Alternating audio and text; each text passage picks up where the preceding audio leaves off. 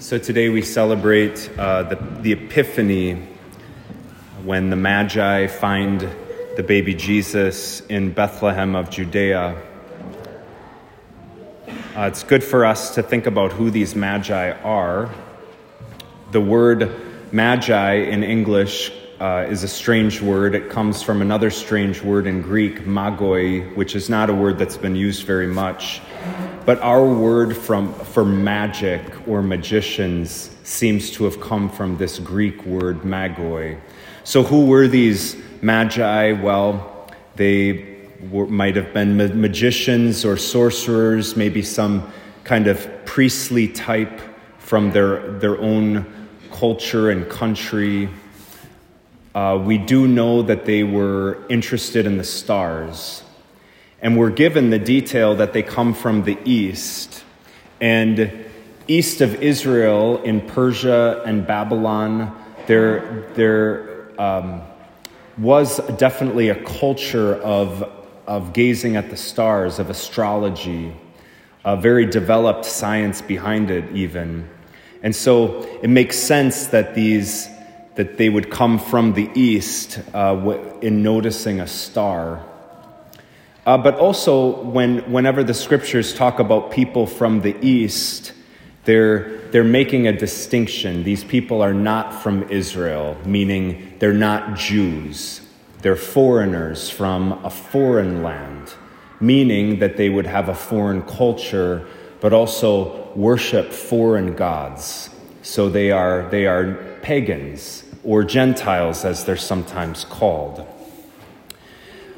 And they, they arrive in Jerusalem to find out where, where the newborn king, who must be associated with the star, is being born.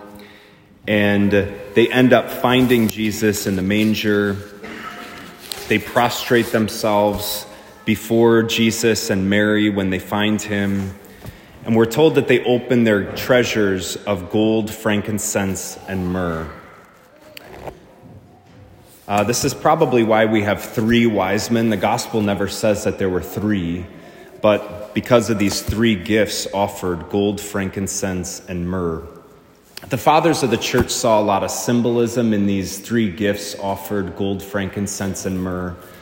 Uh, some of the fathers talked about how they each one communicated a truth about who Christ was. So, in offering gold, these wise men are proclaiming the kingship of Jesus, that he's true king, and offering frankincense, which is used in worship. They're proclaiming that Christ is true God. And then in offering myrrh, this is the strange gift that's offered there because myrrh was a substance that was used in burying people. You would, you would, myrrh would go, go into the, the wrappings that your body would be wrapped in when you were placed in the tomb. Uh, a pretty strange gift to offer a newborn baby. Already from the manger, we have a foreshadowing of Jesus' death.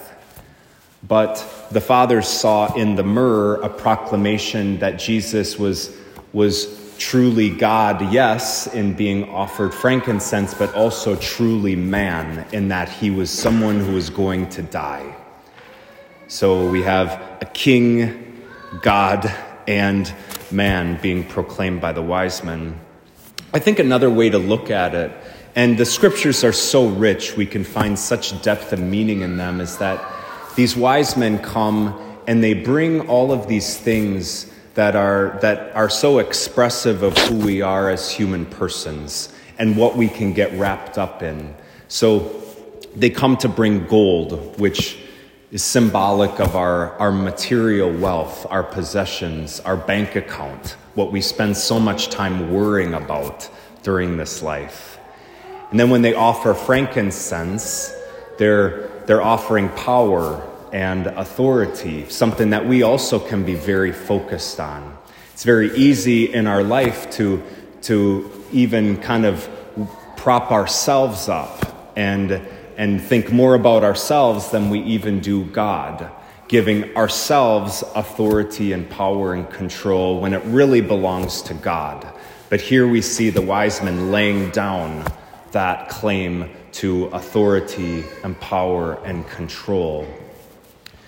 And then they offer the myrrh, which is symbolic of our whole humanity, our, as well as our mortality. And we think of everything that comes along with our, our humanity, uh, good and bad, our personality, our bodies, what we like to do with our bodies, including our, our hobbies, our pastime, our leisure, our work, uh, but also everything that good that the human spirit aspires to and strives at, like the sciences, the arts, politics, relationships, all of these good things in our life can kind of be summed up in these three gifts the, the whole of the human person and everything we aspire to and, beca- and can become attached to, symbolized here in these three gifts, which very tellingly the wise men give to Jesus and they prostrate themselves before them. So, what's the symbolism here? Well, the, the wise men are, are bringing their whole self and, and also everything to which we can easily become attached, and they're laying it at the feet of Jesus, and then they're prostrating themselves before Jesus, really offering him their life, their, the whole of themselves. It's so good for us to see the example of the wise men, and amazing, I think, it's, supposed to be that they're, they're from the East. And so that means they're, they're foreigners, or in our language, they're converts to the faith. And I, I actually think of so many converts, even in our own parish, or I think of my mom, who's a convert, who sometimes embrace the faith a lot more enthusiastically than cradle Catholics do. And I'm so thankful for converts because sometimes, because they haven't always had the truth, they, upon receiving it, appreciate, appreciate it even more and can be an inspiration then for us who have always had, had the truth of the faith, but maybe didn't realize it or maybe haven't embraced it as wholeheartedly as God invites us to. So, so we have these magi offering us a very good example and inspiration. It's very interesting to juxtapose the magi with the other people in the story, not Mary and Jesus, but with Herod and the people of Jerusalem. We get two stark differences here in how the newborn child, the Messiah King Jesus, is received received very differently by the Magi, who are the foreigners, the outsiders, we could say. They so enthusiastically and with their whole life embrace the newborn King of the Jews. But what about the Jews in the story? the Herod, who's, who is the King of the Jews, literally, and all those in Jerusalem how do they respond to the newborn king? Well, the, the scripture writer tells us, he says, when King Herod heard, hears about this, about the birth of the newborn king, he was greatly troubled, and all Jerusalem with him. Why was Herod greatly troubled at the birth of the Messiah? This should all, if we're paying attention to the scriptures, this should, this should be deeply troubling to us why? Because, well, King Herod was the leader of Israel, the leader of the Jews, not just, not just in a political sense, but also with religious responsibilities as well. Israel was not just a political state, but it was, it was a deeply religious state. It was God's people, and the head of God's people, when he hears about the news of the Messiah, the Christ that they've been waiting for as Jews, as Israelites for a thousand years, how does he respond? Not with enthusiasm, not with welcome, not with desire, but with fear and a troubled heart. Why? Well, the scripture writers don't, don't tell us this explicitly, but why might? He be so troubled at the birth of this new king? Well, it might, might be because he's, he sees this newborn king as a rival, as competition, as somebody who's going to take the throne away from him and everything that goes along with that throne wealth, power, authority, control. Herod doesn't want to lose any of these things. He likes his life, and he likes the wealth and the prestige and the power and the influence and the honors that he receives in his office. He doesn't want to give that up, he doesn't want to cede that to somebody else.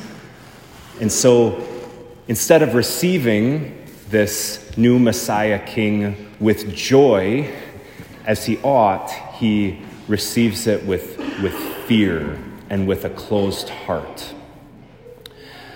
But not just Herod. If, if that doesn't shock us, then I'm, I'm always so surprised at this detail, too, that it was not only King Herod who was greatly troubled, but all of Jerusalem with him.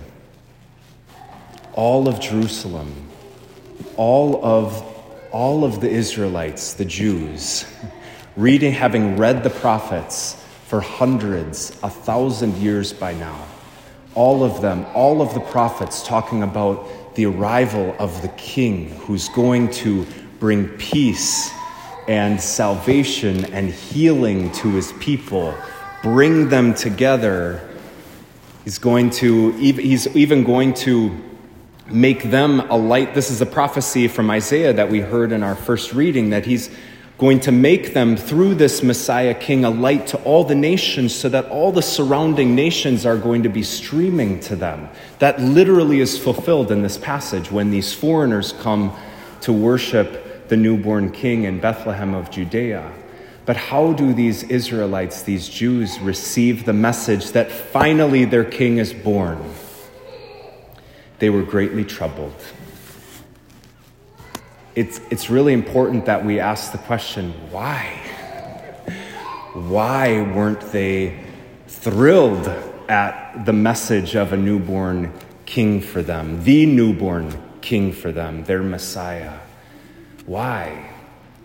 Well, I, I don't think that we need to look much farther than our own heart to understand why, because we can be just like them when we, when we are fearful of what God wants to do in our life, when we are fearful of the change that maybe He's asking of us if we were to give Him the kingship over our life and the authority over our life that He deserves as our true King.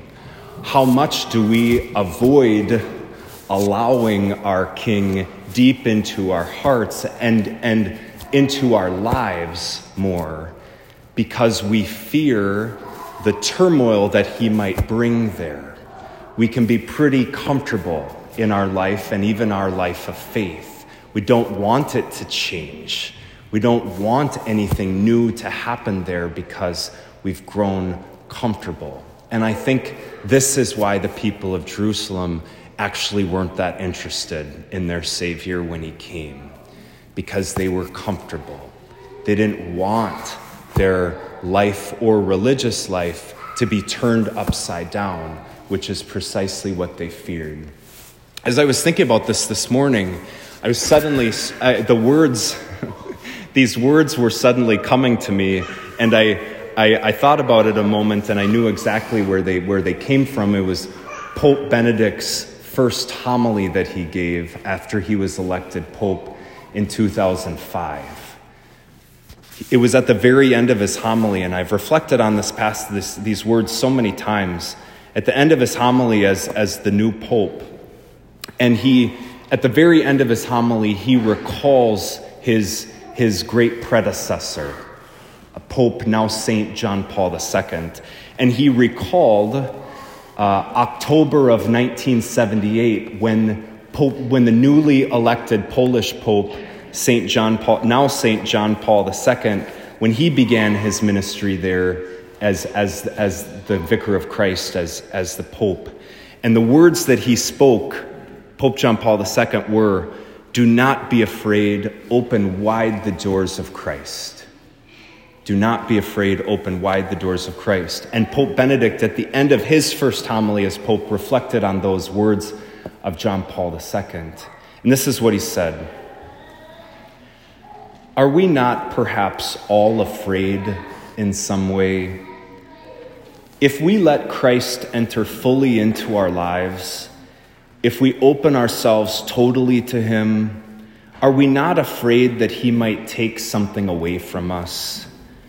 Are we not perhaps afraid to give up something significant, something unique, something that makes life so beautiful? Do we not then risk ending up diminished and deprived of our freedom if we, light, if we let Christ in?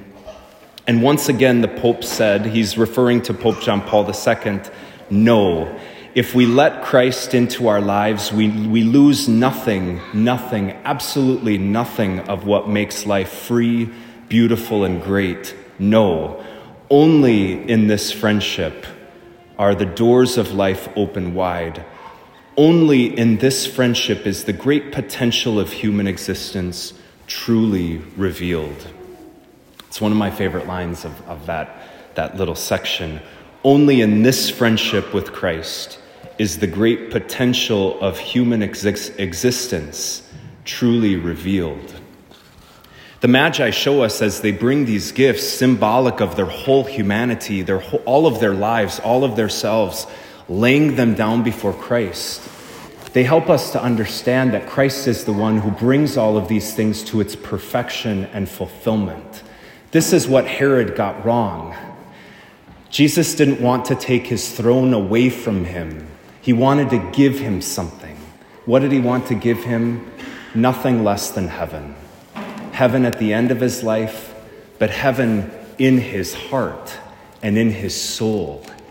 Didn't want to take away his luxurious palace or the, even the power that he had. But he wanted to give Herod the peace and the joy and the freedom that comes with being a beloved son of our God. That's what he wanted to give to the king, to all the people of Jerusalem. We can't let the enemy make us fearful of what Christ wants to do in our life because he doesn't come to rob us of our humanity.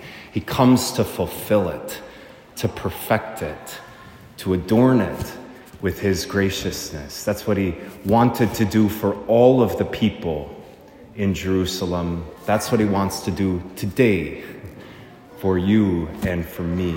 Today, let's open wide the doors of our heart to Christ.